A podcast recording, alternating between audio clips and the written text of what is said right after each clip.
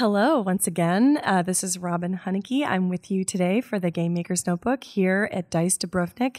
It is a gorgeous, beautiful day by the ocean. Lovely, lovely Adriatic. And I'm here with Abbie Heppe, who currently works at Media Molecule, has been in the industry for quite a long time. And we're going to talk a little bit about community management, uh, communications, and how communications uh, has evolved as part of the development process over the last uh, 15, 20 years or so.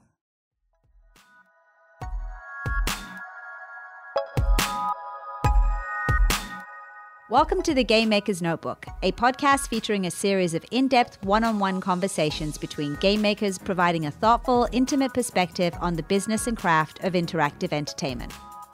The Game Maker's Notebook is presented by the Academy of Interactive Arts and Sciences, a member driven organization dedicated to the recognition and advancement of interactive entertainment.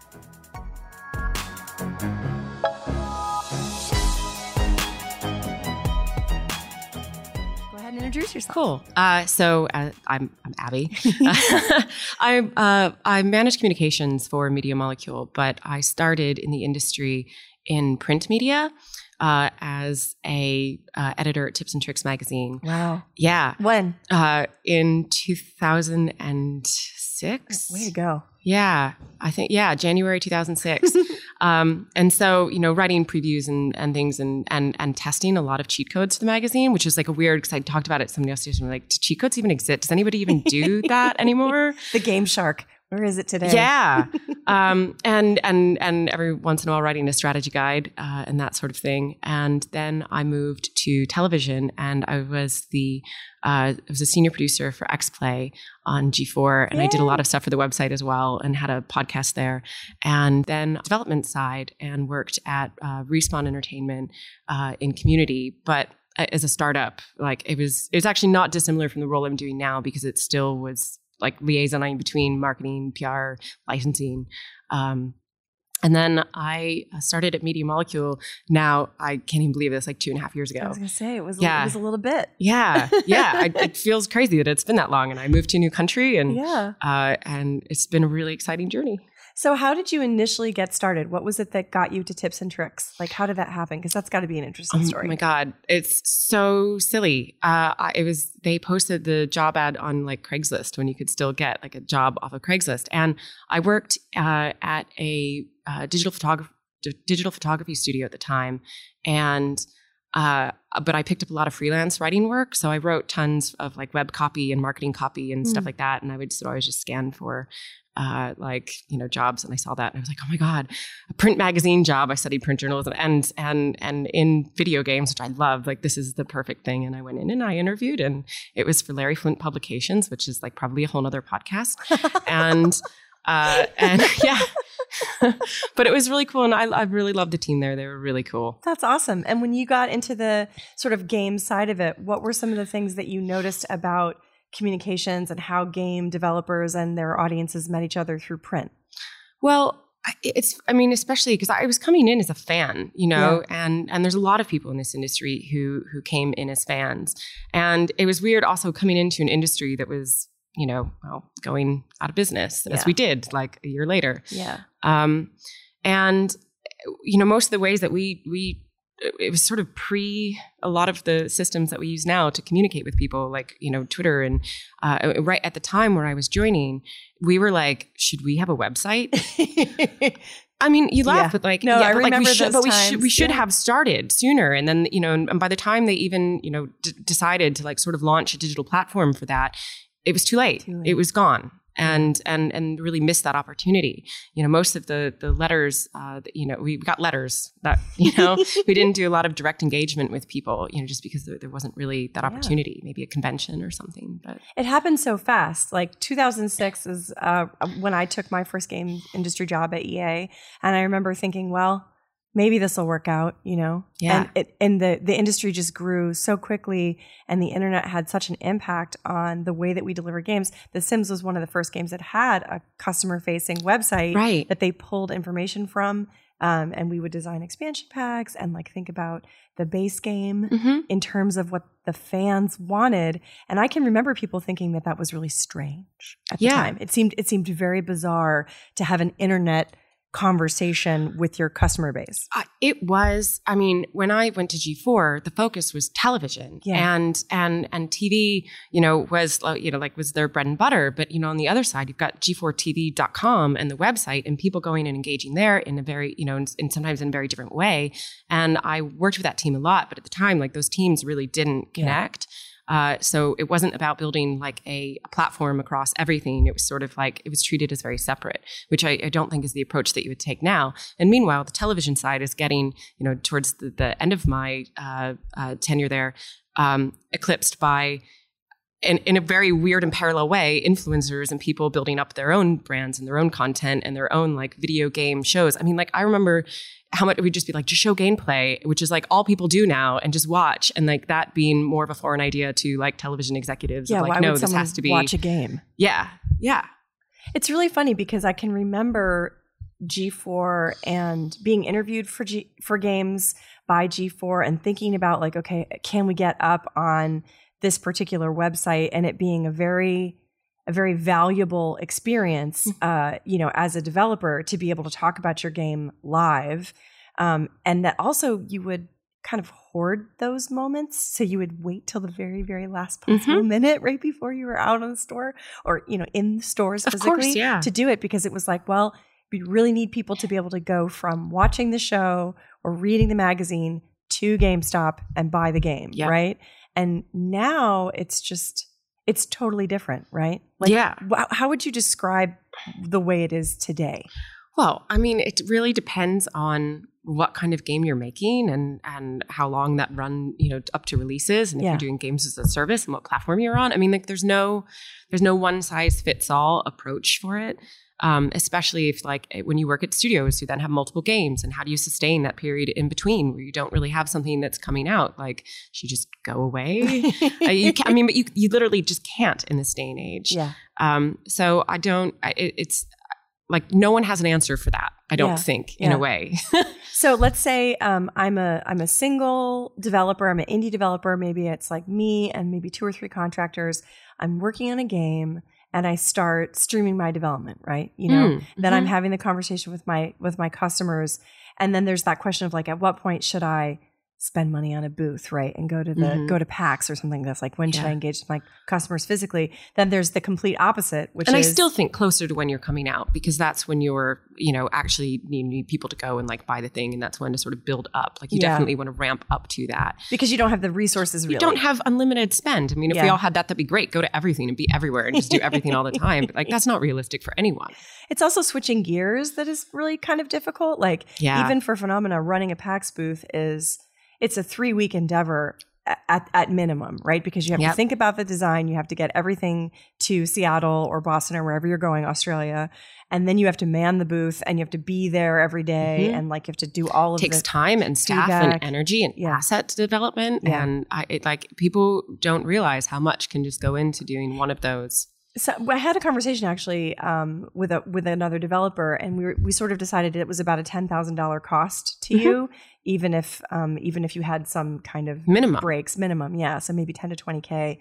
Um, and then there's the, the the human costs, hotels flights time out of the development studio everything. the time that you spent getting prepared for it and the time that that took away from working on the game So let's Uh, say it's yeah. like a fifty thousand dollar cost to do one show, and my friend was saying, you know, you could put fifty thousand dollars into making and promoting a video online, Mhm. and you would reach millions of people. What's the va- Maybe. yeah, maybe. What's the value of going to the show? And I was like, well, you know, I I really like meeting my audience. I like to have people play the game and giggle and like if they're playing with Tom, like sit there and take pictures of each other playing and like, you know, Mhm. make jokes about the poop and the toilet and the other weird characters in the game.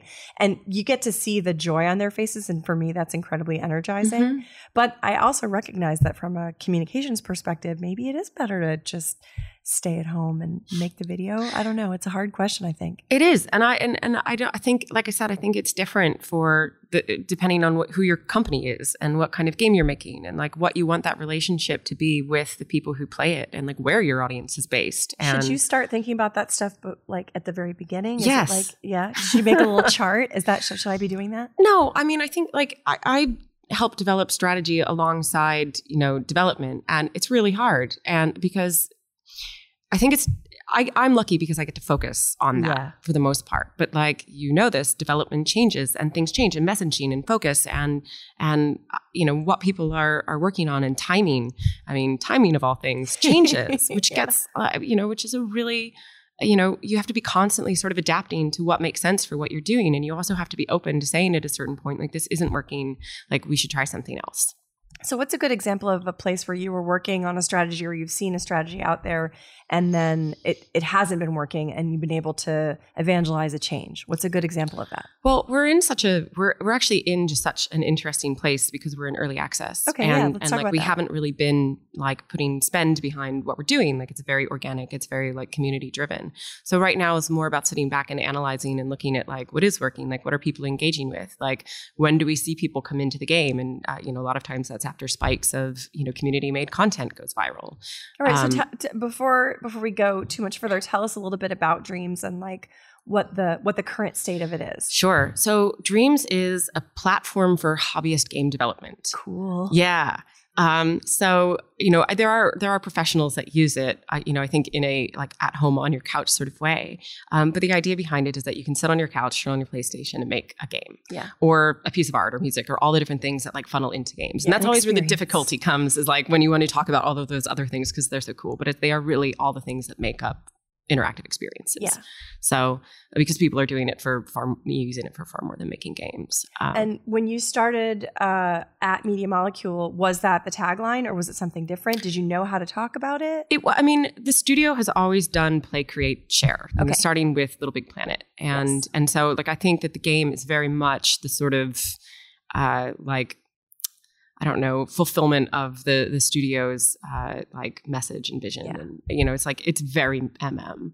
Um, but it has been difficult to explain to people uh, in a way that like I, I think that there's actually a generation of gamers right now who's like very comfortable with creation and very comfortable with like being a part of that creative process and like Yeah. making things and being uh, but but maybe in in our sort of generation of it like less so and so yeah i think it's it's it's difficult to uh, or like at least the perception because everybody always goes like what is dreams Right. and then they want the elevator pitch for like what is dreams and so i mean that took a while to sort of whittle and hone down because you're doing that alongside the development of the product which is like changes yeah. you know so like the core was always there but i think it's just things kept coming into it and adding it started with sculpting and then you know now at this point we have everything Yeah. so Yeah. Well, and so you have this tool. It's got a lot of different components in it, and then you're you're currently in alpha, right? You have alpha access. early access Uh, so yeah, we're the yeah, yeah. first playstation game in early access Yeah, Uh, and so that means that someone can get a code and download it and make stuff, and then you have a rel- relatively active player community, right? Yeah, if you are in North America or Europe, you can download Dreams, or Japan, uh, you can download Dreams today and start playing. Um, we have about uh, 100,000 people who have joined in early access. Uh, there's a lot of creators. I think some of those people who are like players who are like, I'll check this out further down the line when, Yeah, you yeah. know, and there's more, you know, content in, although there is a ton now. Yeah, I was gonna say. I Yeah. mean, I've, I've checked it out. I have it on my PlayStation at home, and I, sometimes I just like log on and surf content, and there's a lot of stuff in there. I, I mean, I have played it with my family. I, I play like it is. It has actually become oddly like uh, my new party game. Like in the same way that like Rock Band Yeah, used to be like everybody come over and we'll just like jam out in this for a while. Like it has become my like let's just see some things. Yeah. and like let's go through a browsing experience of all of this because you just find such. um, I mean, people are so creative. So to me, that's kind of I was talking a little bit yesterday about um, player communities and creativity, um, specifically looking at Roblox and Minecraft and Dreams, and thinking about how online communities become sticky, Mhm. um, and how if you give your players something creative to play with, where they can create the content experience for other players, you've effectively kind of created your own little shard of reality, and Mhm. in that shard, people really get excited they create their own memes there's like Yeah. a communication that, that that only the players in that space can understand which i think is really fascinating from a game design perspective what does it mean from a from a communications perspective Oh, that's a great question.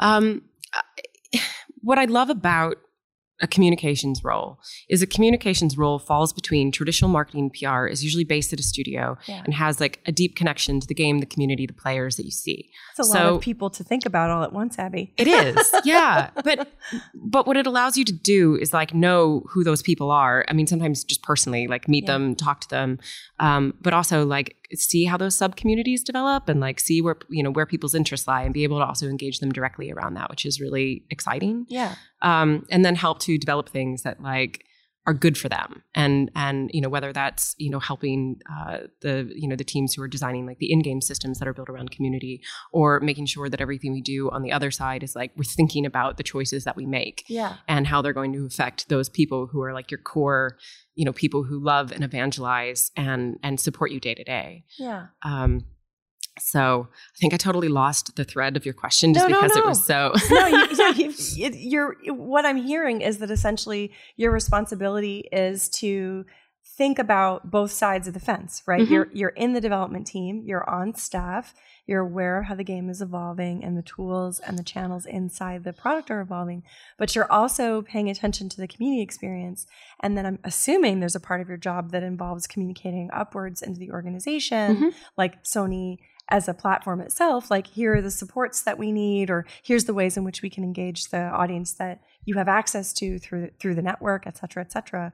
Um, so you're kind of at the intersection between the platform holder, right, Yeah. and then also the con- community and the developer. Mhm. Um, but you're in house, which makes it. I mean, it must mean. I- I mean, I would imagine it means that people trust you because you really know the game Yeah. and you really know the community, and they know I have their best interests in, in at heart because I'm part of the company, and and oftentimes it, it actually it helps serving as sort of a translation between like here's what's going on in this other world that I don't need you to have to worry about, Right. that I want you to have to worry about the problems that you have to solve day to day that are the game problems in development, Yeah. and then I can sort of be a middle person who who separates you from that world, but also make sure that your interests and what you value are represented there. Do you do a lot of presentations? Do you end up like taking data down from the community and sort of trying to package it up so that people can understand, even if they're not that familiar with the development cycle? Like, how much of your communication is inward to the team versus, say, upward to partners inside of Sony?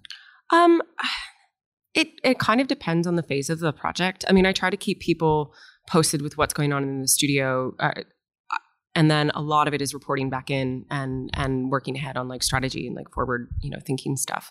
Um, but it depends at different times in the project. Like especially when we're doing stuff that's outward facing, you know, it's more like media media training, social media training, you know, direct engagement over like, you know, here's what we're doing. We've got events coming up, like you know, training people with you know what the demos are and uh, you know what our messaging is and and making sure that I've checked with everybody to make sure that everything that we're saying is correct to you know, where the game is in development and all that fun stuff. We were we were at PAX together and streamed some stuff from the content on a panel, and um, one of the questions that you got was around um, Will you be supporting these kinds of features with the editor? And I think your answer was we would like to, but we have a big list, right? and that's like, you know, there's a big list of things we want Yeah. to do, and we have to prioritize against um, some larger features that we're going to be implementing. But eventually, yes, we will. You know, that's that's on the list. Yeah. And it, I felt like in that moment, like you get development because that is like it's always the answer on any game. Like Yeah. when someone says, "When is this feature going to be finished?" Like if it's your publisher, for example, when is this feature going to be finished? You're like, "Well, as soon Yeah. as we get the networking fixed, we'll probably end up working on that frame rate issue. But for now, it's just going to be kind of chunky." And you're always explaining this stuff. Um, and so to to move into a place where even the communication about game features to a community as the game is being developed, you have to manage that Yeah. conversation. That's like a it's like a I think it's a step we're taking as an industry as a whole. I think so too. And it's also a tightrope because you don't want to promise things to community that like not even that you you may deliver on it at some point, Mhm. but if that delivery is going to be really far out, and Dream is Dream is a service game. I mean, like we have a long term plan for you know how we how we're going to you know to do it, and we have things that we have to prioritize ahead of others. And so it's like you don't I you know you want to tell everybody everything because it's all so exciting and great, and I would love to talk about that stuff. And like you know, and sometimes people do, but I always try to sort of walk that tightrope with community to just be like, I, I the reason I'm focusing on these things is because they are what's coming and what's you know what's soon and what's new, and I don't want to tell people on things that are so far out Yeah. that like they're going to be asking between because the second you bring that up, they are then going to be asking About it. Enti- until you deliver that, Yeah. and and uh, that can be really stressful. You know, as a developer, I have a tendency to always think about the the third or fourth order design uh, opportunities in a product, right? So like I call them know, I call them DLC opportunities one time in the studio and like that has kind of stuck. Cuz yeah, you're like, well, once we get this base game in, then we can build out the home system, then we can also build out the costuming and social systems and then eventually there'll be a creativity tool that allows you to do blah blah blah blah blah, right? Yeah. And I'll be talking about all that stuff and it's like on my team, I have people that say, "Okay, hold on let's put that in the list and like prioritize it according and then let's just not talk about that right now mm-hmm. and I, I think um, as a developer you know one of the things that you get excited about is the potential of a system to do leaps and bounds more than it might do initially of course you know and you really want to talk about it as a motivator for the team but if you yeah. you know essentially if you tell people that stuff you i mean i know now from experience you should probably not talk about it to your mm-hmm. publisher mm-hmm. until it's almost done yes yeah no focus you, is good yeah, yeah, but you should definitely not talk to your fans about no. it ahead of time but as we move into live development and like being more honest about the games that we're making up front and trying to build the community up front yeah. that is that is a really hard line to walk because you you don't want to feel like you're holding back from your players about the enthusiasm that you have and the dream that you have no. for the product, right? But it's something that needs to be managed because like the, the combination of expectations and and and like on topic messaging and focus and triage and like yeah. all of these things that come together in that space are important to like long-term strategy and long-term communications goals and like i have a lot of sympathy mm. for transparency. Like I, I, as as as a like a I don't know ethos. Like I think it's great, yeah. and and I actually like I that's what I like about working with developers is helping take those things and magnify the bits that like definitely should be. And I believe in transparency with communities to a point. Yeah.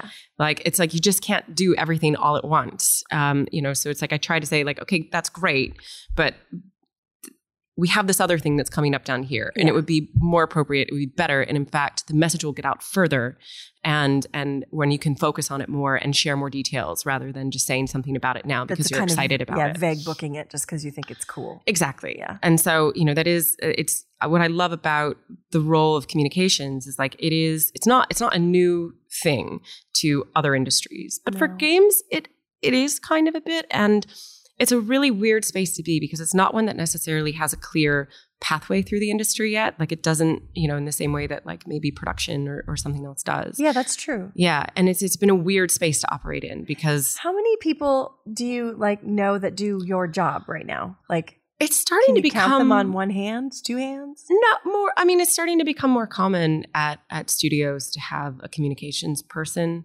Uh, I mean, definitely that number has like I can I, I could get my toes out. If, yeah. you know, over the past like five or so years. Um, but I think it's still relatively new. I don't think there's a great um, like I think PR and marketing are still you know figuring out where they all fit in that space and also separating it from just community to like actually community driven marketing, PR, social system. Like it's and it's, development, right? Yeah. And so and I, I think like the industry is still figuring out where that that fits in the space of of games as a whole and as a career path. You know, it's interesting. So like if you're putting together a budget, let's say for a game and you're going to a publisher or a potential funder and you're saying, Hey, you know, we're gonna be making a game as a service. And so um, here are all the people that I need for the network development, mm-hmm. and here are all the people I need for AI. Here's the rendering team. Here's the design and production team. And then you go, here's the community manager. Here's the testers. Mm-hmm. Here's the communications director. And it ends up being that like the overhead on the project, if you think of it as overhead, um, just to to manage a live game can be ten to twenty heads. You know, if you mm-hmm. really are trying to do something big. Yeah. It can be very hard to convince someone to sure. give you that money because I think in a way it can be seen as something that the publisher should provide.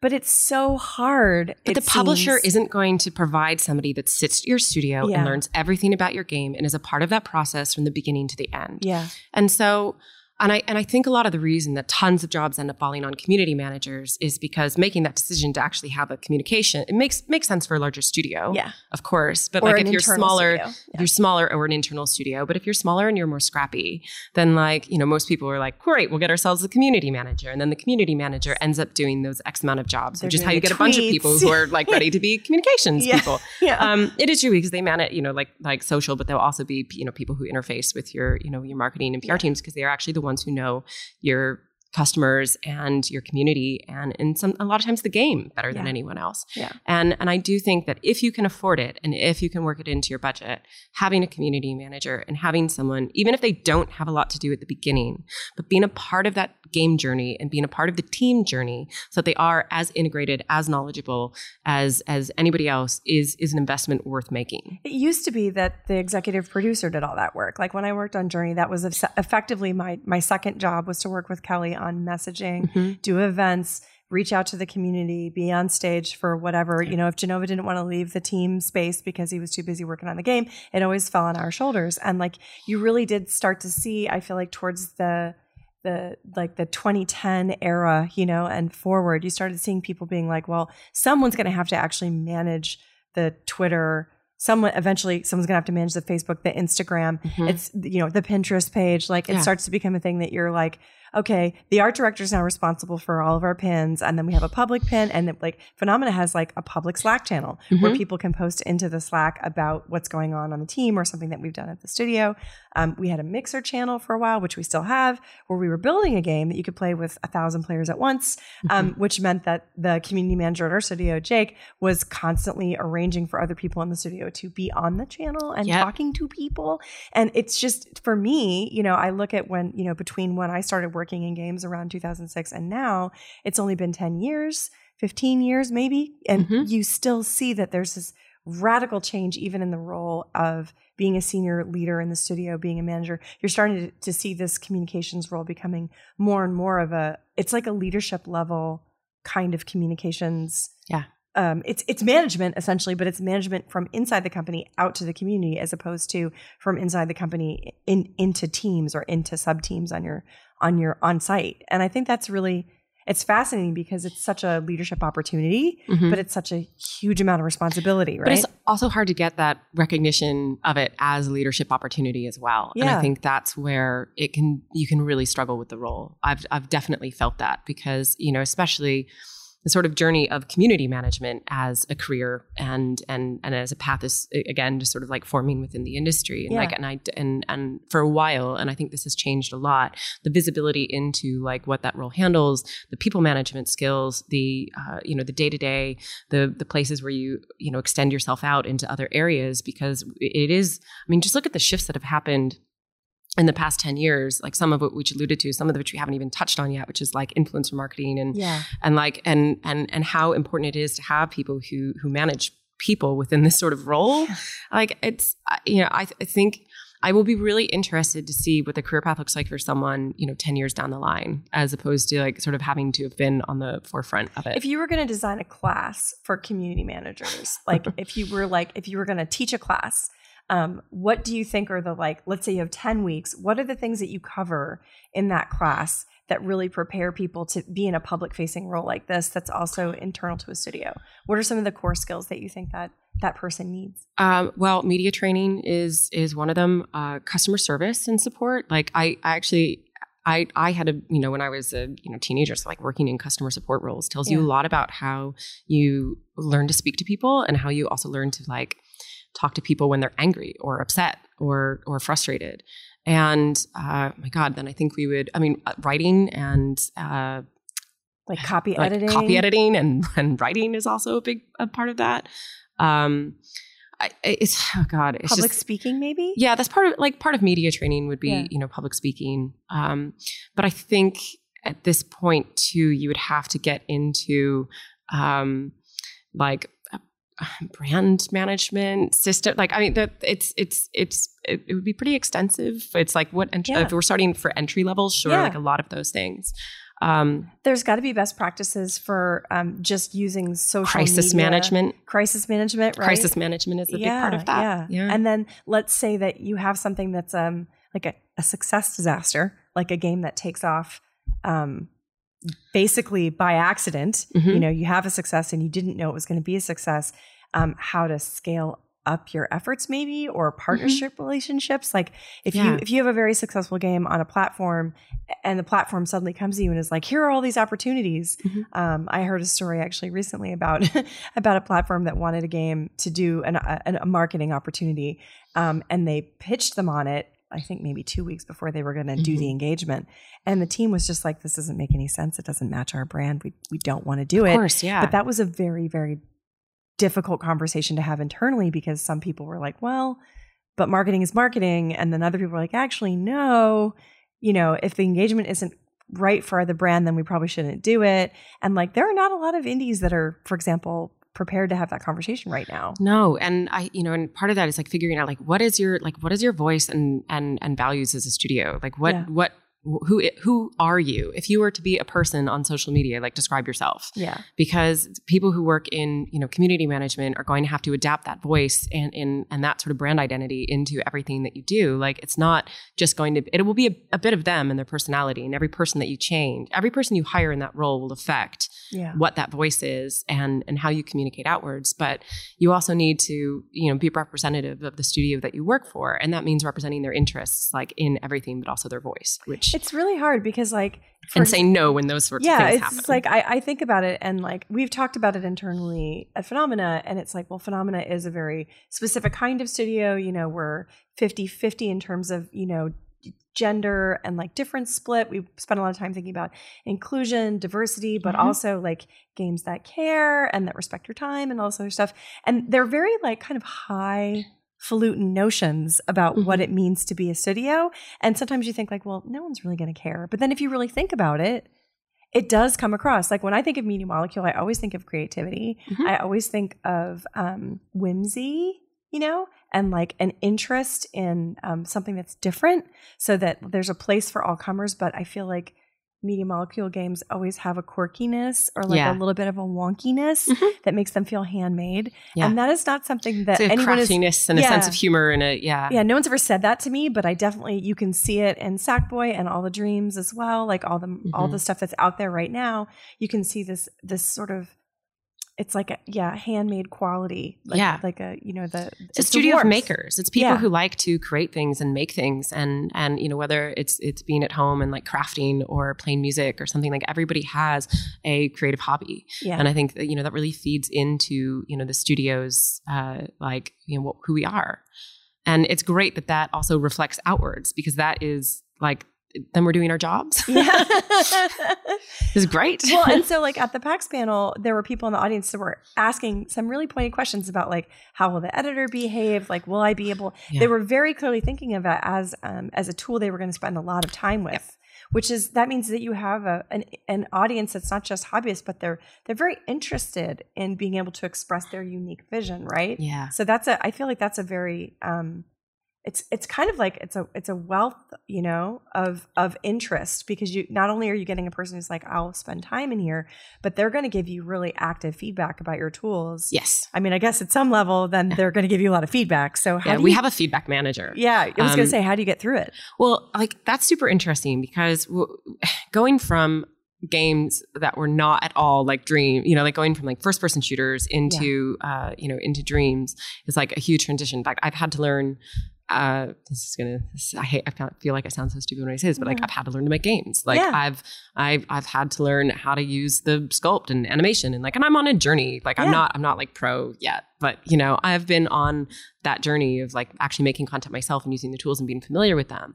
What I really like about uh, MM is I feel like where there's a need, they make sure that there's like that that it's getting filled in the right way. Yeah. And and we have such a interesting game because it's a tool and it's a game and it has all these things. So uh, uh, Alex, our feedback manager, who used to work in QA, is like a perfect person to be in that position because she can take that you know she like she can take the tools feedback and yeah. and leave Tom and I to more of the uh, our community manager yeah. um, to a lot of the the social side of that and like lets us all focus on our areas and where we're really strong. So you can just say, okay, this is a piece of feedback that's about something that might affect the dev team. You can pass it on to Alex, and Alex can manage that conversation forward. Yeah, she. I mean, like our team is active. Our team is great. They're so active in our uh, in our community. Um, you know, not just like in those social spaces, but on our forums and like and responding to people and helping people and providing guidance and uh, and and answering like that because we get a lot of the like well how do I do this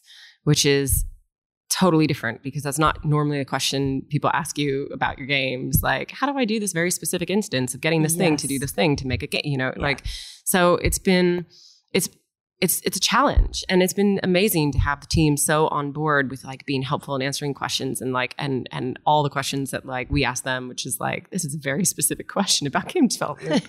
I don't know the answer to but like can you help me through this? So what percentage would you say of like community questions that come in about the editor essentially um, end up getting into the development team and you get feedback from the development team about a specific problem or whatever. Like is it like you know 20% of your questions end up becoming things that are that are dev facing? Is there like a notion do you have a notion of how of how much of the community is really pushing that? Like i would imagine right now it's a, it's lot. a lot. yeah. I mean it's a lot like a lot like right now specifically too like a lot of like you know like minor bug fixes and stuff like that or like some very specific tools feedback. Um, and we launched where we were we were very happy with the state of the tools. Like we yeah. wouldn't have done that. Like it's not like a it wasn't wasn't really janky. a beta test of the yeah. tools. It yeah. was like these feel good and finished, and we need more time to work on content and other things and and systems because it's very hard to develop those alongside the tools that you are actually using to make the game. Yes.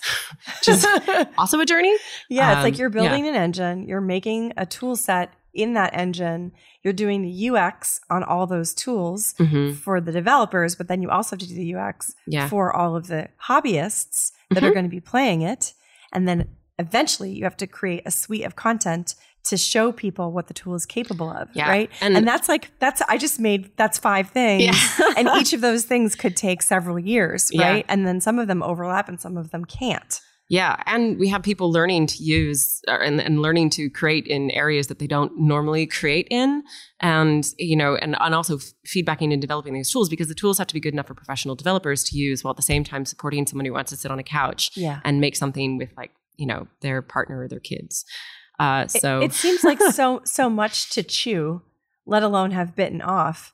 But I I know from having seen the success of Little Big Planet and and actually Siobhan gave a talk here last year about what mm-hmm. that about what that um, what that process was like. And like I think if you sit down and really listen to the team to their vision for creativity and this idea of, of, enabling new voices it really does make a lot of sense but also from a yeah just from a from a kind of like bloodthirsty game developer perspective it seems like wow you're doing five things at once and that's so much. Like yeah. why why do this? You know like is are there days when you're just like why did we decide to do this? Uh, like I, the list is so long it'll never end. Like does it feel like it's just like the mountain is getting taller as you go I forward? I mean i think it would just depend on whoever that you ask at the studio. I yeah. mean some people have been on dreams for like about seven years some like me have been on you know for just like for two you know just for a couple.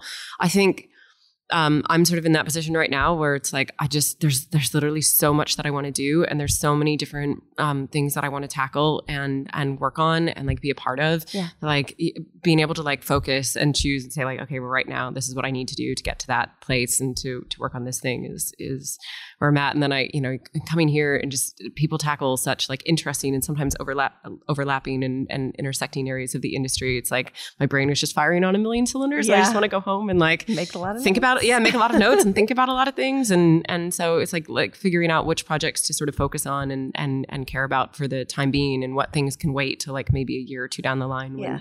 you know we're in, I, mean, I have no idea what dreams is going to look like in a year or two. Well, and so really what you're what you you sound like me being the executive producer on a game, right? Like I feel like in many ways what you're doing is you're taking some of that role on because you're you're absorbing information about the customer and potential futures of the product much sooner than many people that are heads down on the development would be, right? And so, in a way, uh, maybe some of the curriculum for the community manager is about prioritization of features. It is like triage and, and working with production triage. really closely and understanding that journey because, like, again, it's about you know timelines and and and what's available and like what and and making sure that that messaging is on point to where the game is at and where it's going to be. And so, like, you have to work very closely with production. Like, it's it's a very it's a role that needs to be integrated into the sort of admin side of the studio as well because yeah. it's you're not and sometimes because you're not just representing a game, you're representing a studio and you're representing the people who work there, but you're also helping them navigate. I mean, there's a whole side to this that we hadn't even touched on where it's like you're helping people navigate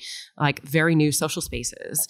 And and like and I don't think anyone who works in games isn't familiar with yeah. like the massive stories that come out of yeah. things that people say on on Twitter and yeah. and how that can blow up and how that can you know change the you know uh, the, the face of a studio in a day. It's really interesting because it's it really it had been for a long time like when I worked at EA, for example, um, like especially when I worked on The Sims, right? You have a small, close group of people that manages the PR and the marketing for all of Electronic Arts, and then there's a person inside that group that is focused on your product, and then you have it. You had a schedule of engagements, like you were Mhm. going to show the game at E3, you were going to show, give a talk at GDC, or you were going to do an interview with, you know, with G4 or something, and it was a very structured process, so that to some extent, you had these little production gates that you needed to get to and then you were like okay and then eventually we'll start the pr and the marketing campaign and it really allowed you to just shove off all that stuff until the end of development when you were really sure what the game was Yeah. and it's just like i feel like that that timeline has been crunched and moving forward to now it's like from the beginning of the game almost you kind of need to be thinking about how do we want to represent the game ourselves our ethos what Mhm. our quote unquote razor is. That was the way we talked about it at ea you know what's the razor that you that basically determines whether a feature gets in or is cut. Hmm and um, moving that to a public communication is it's a little scary as a developer to think about that. And it it seems like everybody should be thinking about okay who's the community manager now? When are we hiring in? Who's the voice? Like, who's our voice? yeah who's the voice? And then when are we hiring in the feedback managers? And like there's probably a whole separate timeline now for Yeah. development that's around that um, who do you think are the industry leaders in terms of managing that stuff like i would imagine it'd probably be your big your big live games people like the blizzards and epics of the world Oh right yeah, now yeah, of Yeah. course. I mean, anybody who has to deal with live, you know, like live service and live content and and and community directly and deal with crisis management, um, like heroes. But also, I, I, I don't know. It's such a weird.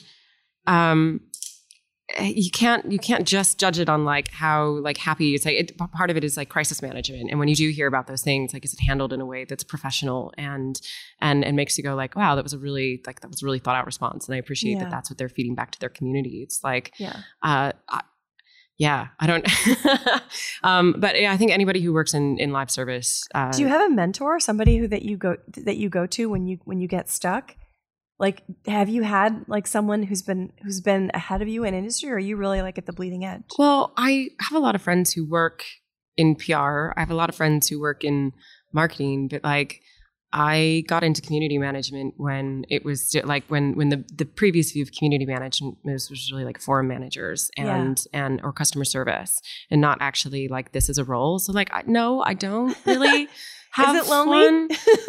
Uh, yeah, I mean, I think for all the reasons I mentioned, that like the career development, the um, the the yeah, the sort of not ha- like, and at the same time, at which I will say, you also are at the forefront of actually like absorbing people's enthusiasm and excitement and all the like the joy that people absorb Yeah. from the games and everything that people make, uh, and and their connections to it. So like.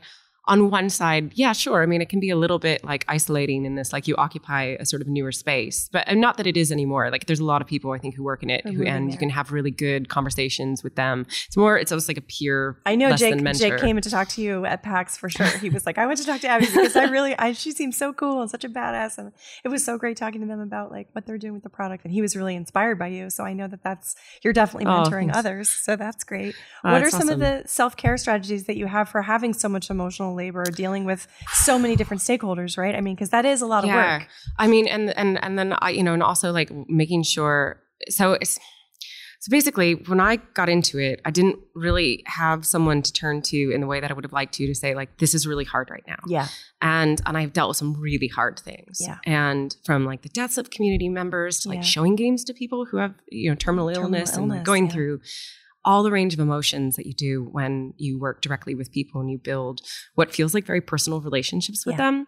And so especially as like I develop people in the industry, I, I wish I had those things Yeah. but I try to make like checking in all the time, being like, "Are you okay? This is a really hard thing. Yeah. Do you need anything? Do you need any help?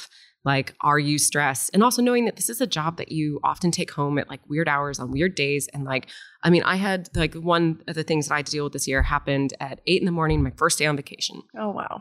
and I'm like, "Well, here goes today." uh, you know, it's like it's, It's an always it's- on. It is. A, it is a bit always on, and that makes you a prime candidate for burnout, which Yeah. I've experienced, and it makes you a, a, a you know just anxiety. I mean, like especially being in a you know in a public position, Yeah. there's just a lot that comes with that. Yeah. And so I, I what I one some one of the ways that I do it is I've also uh, I've helped people create boundaries because it's really important to have them. Uh, you know, and so maybe that is like generally our community manager will like sign off on Fridays, going Yeah. like, have a great weekend, like, have, you know, just like letting people know that Yeah. like I'm going home. Yeah, this is my done. job. I'm not. I'm not always on the internet with you. And is Yeah. he there if there is a crisis that happened? Like, of course he is. Yeah. But you need to be able to set, but you also need to be able to set your personal boundaries, Yeah. the spaces that people can reach you in, and remember to keep private ones where people can't, Yeah. because it gets very easy to like let that mix so much into your life Yeah. uh, that it's hard to separate. And so you need to be able. It's like I, like sometimes, and this sounds sound ironic coming from someone who like works social media, but it's like think about why your social channels are are, are public. Like Yeah. think about like what you want to get from interacting with people in public spaces, and make sure that you preserve private ones where you feel comfortable. I've actually. I withdraw a lot from that and I really love seeing my friends in person. I don't Yeah. tweet a lot. I don't do a lot of personal interaction, even though I have accounts and stuff online. And, and part of that is like protecting that bit of me that like still needs to be able to do that for work. yeah. Uh, yeah. It's very similar actually being in a in a CEO CEO role or a business development role for a company. It's a very similar thing. You spend a lot of time uh, facing a publisher or facing the community or doing events and doing like public speaking. And so yeah, for me, I think I've also I've had this conversation with a lot of CEOs where you're like, okay, so what are your days off? when Yeah. are, when are the days when you when you don't look at the internet, when you're not on your Mhm. phone? How do you manage um, all of your commitments? What do you say yes to? What do you say no to? If you're traveling a lot, which Future me is going to help, is going to hate Yes. past me for saying yes to this. yeah, exactly. like you get that in- invite to that conference or to that event, and you go, "Oh, that sounds like a good idea for the company," but you really have to ask yourself, "Is it a good idea for me?" You know, Yeah. like I actually took a bunch of time off this summer, and I really needed it. I had no idea how much I had been working, Mhm. you know, and then it's like seven years goes by, and you go, "Wow!" Like even Oh. though I've created a sustainable studio and everyone's doing great, um, I have just literally not ever not thought about work. Yeah. Like it, it's something I think about every day, and it doesn't even have to be a lot of thoughts. If it's a couple of anxious thoughts that keep coming back, it's essentially twenty percent of your of your bandwidth. You know? But I think, you know, we're also at the tail end of a generation that grew up in like, you know, a, a more where crunch was a more acceptable thing, Yeah. where that uh, people were having sort of less thought out conversations about those spaces. I mean, do you think that there will be a generation behind us that just has like or or do you think that there or yeah or do you think that like to some degree in these roles that that is inevitable You know, it's interesting. I had this experience at Gamescom, which um, which I've been talking to people about here at Dice a lot. Um, I have never been like a online like connectedness online person. I had a couple people I chatted with when I first started working in the industry. Mark DeLoura was one of them. When I was in grad school and then transitioning industry, he was running PlayStation uh, partner relationships, uh, like second party, third party, and was online all the time. And we would always be on like, uh, you know, just like a chat, you know. Um, but I didn't really have a lot of like online presence or like a lot of connected connectivity. So when people started being online with each other more often, I think I kind of retreated from that. But at Gamescom, I got put on a like a messenger list with a bunch of people that were attending that were all friends of mine, but they're all about 10 years younger than me. Mm-hmm. And their experience of the show was very different than mine usually is, but it really changed my perspective in that whenever one of them was like hungry and needing to find someone to eat lunch with, or if you needed a safety pin, or you had a headache and needed a couple of aspirin or whatever, you would just write into the chat and somebody would be near you in your network and they would just come and rescue you. And it was really awesome. Like Yeah. it, it was like I'm used to going to a show. It's just me. Like I'm the only representative for my company. I'm like doing a bunch of interviews and on camera stuff and I'm racing from thing to thing. And if I like suddenly realize I haven't eaten, there's nobody that I can like text and be like, bring Mm. me a burrito. But in this case, there totally was. And Yeah. it was really awesome. Even well just they're a community yeah, just witnessing that community of Yeah. support. And I think it's because people that I know in that community are very interested in mental health and like Yeah. supporting one another that way. Th- Yeah. That was, it really changed my mind. It was like, okay, you know what? It's cool that my niece is online all the time. Yeah. It's okay that she's constantly on Snapchat or Instagram chatting with her friends. I think that's totally fine. Yeah Yeah. I mean, I think you know, to your point, it's like I I also grew up with like a certain you know group of people who are all you know working in community, and I find that like people who work in community are also a community that are very Yeah. supportive of each other, that you know have have have some of these networks to you know to help each other out, promote each other's games. Yeah. I mean, like it's it's incredible, and you know, and I what I I've always loved the enthusiasm that they bring to it, but also how they you know support each other and build each other up, like communities, whether it's the community in your own studio, like I've done like I take community building very seriously Yeah. to like the point where I have like coached the company softball team. You know, like I did also try to teach people at Media Molecule how to play American baseball. That didn't go well. I was like, I felt like at, the, at a certain point I was explaining like rules and nothing made sense anymore. Yeah.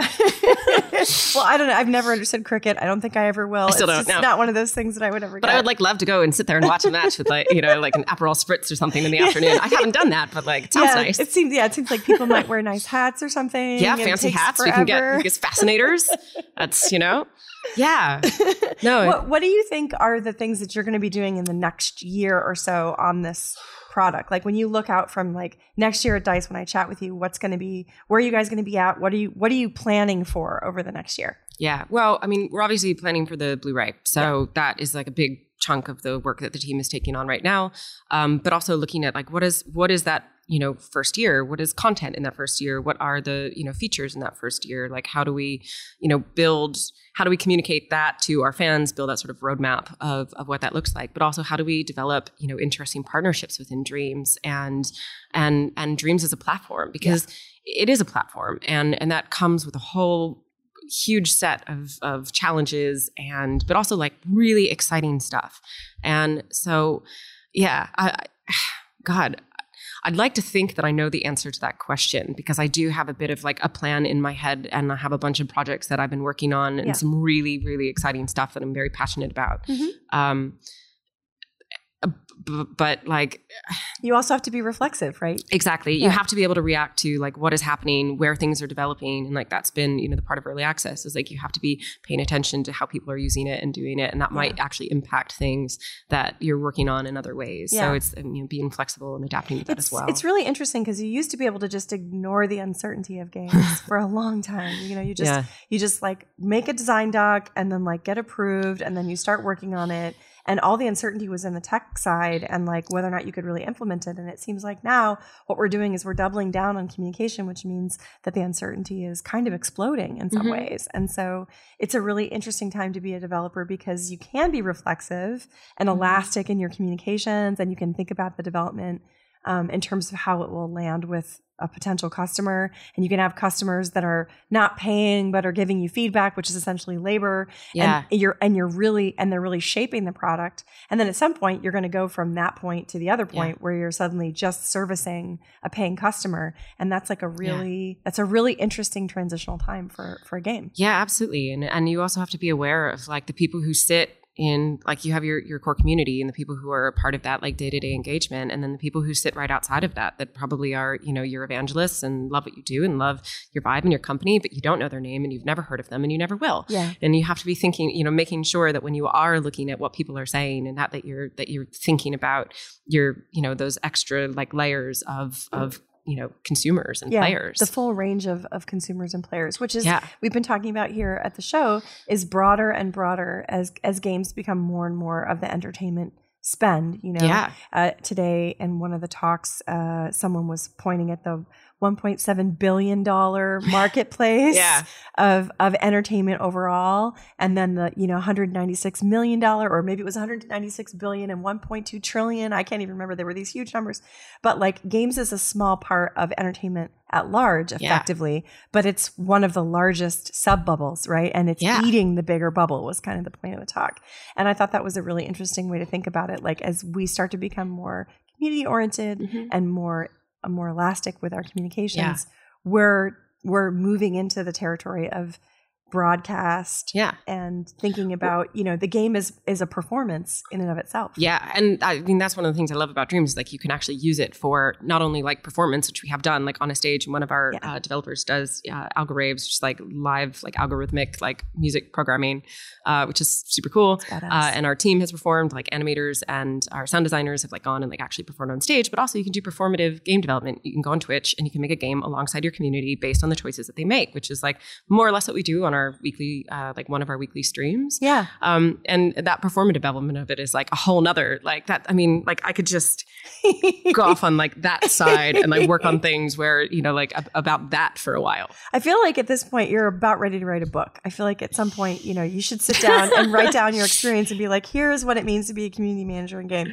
and put it out there because you have obviously such a wealth of knowledge about the about what is, I think, one of the most interesting and emerging jobs and and sort of areas in in our community and i just wanted to say thank you for taking the Oh, time to thank share some of that with us today Thank you you. awesome I appreciate it. Thank you. I mean, I feel like sometimes I feel like I don't know anything because it's a new space and you just have to constantly learn and, and evolve to it. And, and, and it's, which is like a whole weird, like scary, cool thing. But I, I really appreciate you yeah saying you're that. at the forefront of development I love, I love talking to you. all right So cheers thank you so much Abbie thanks, Robin.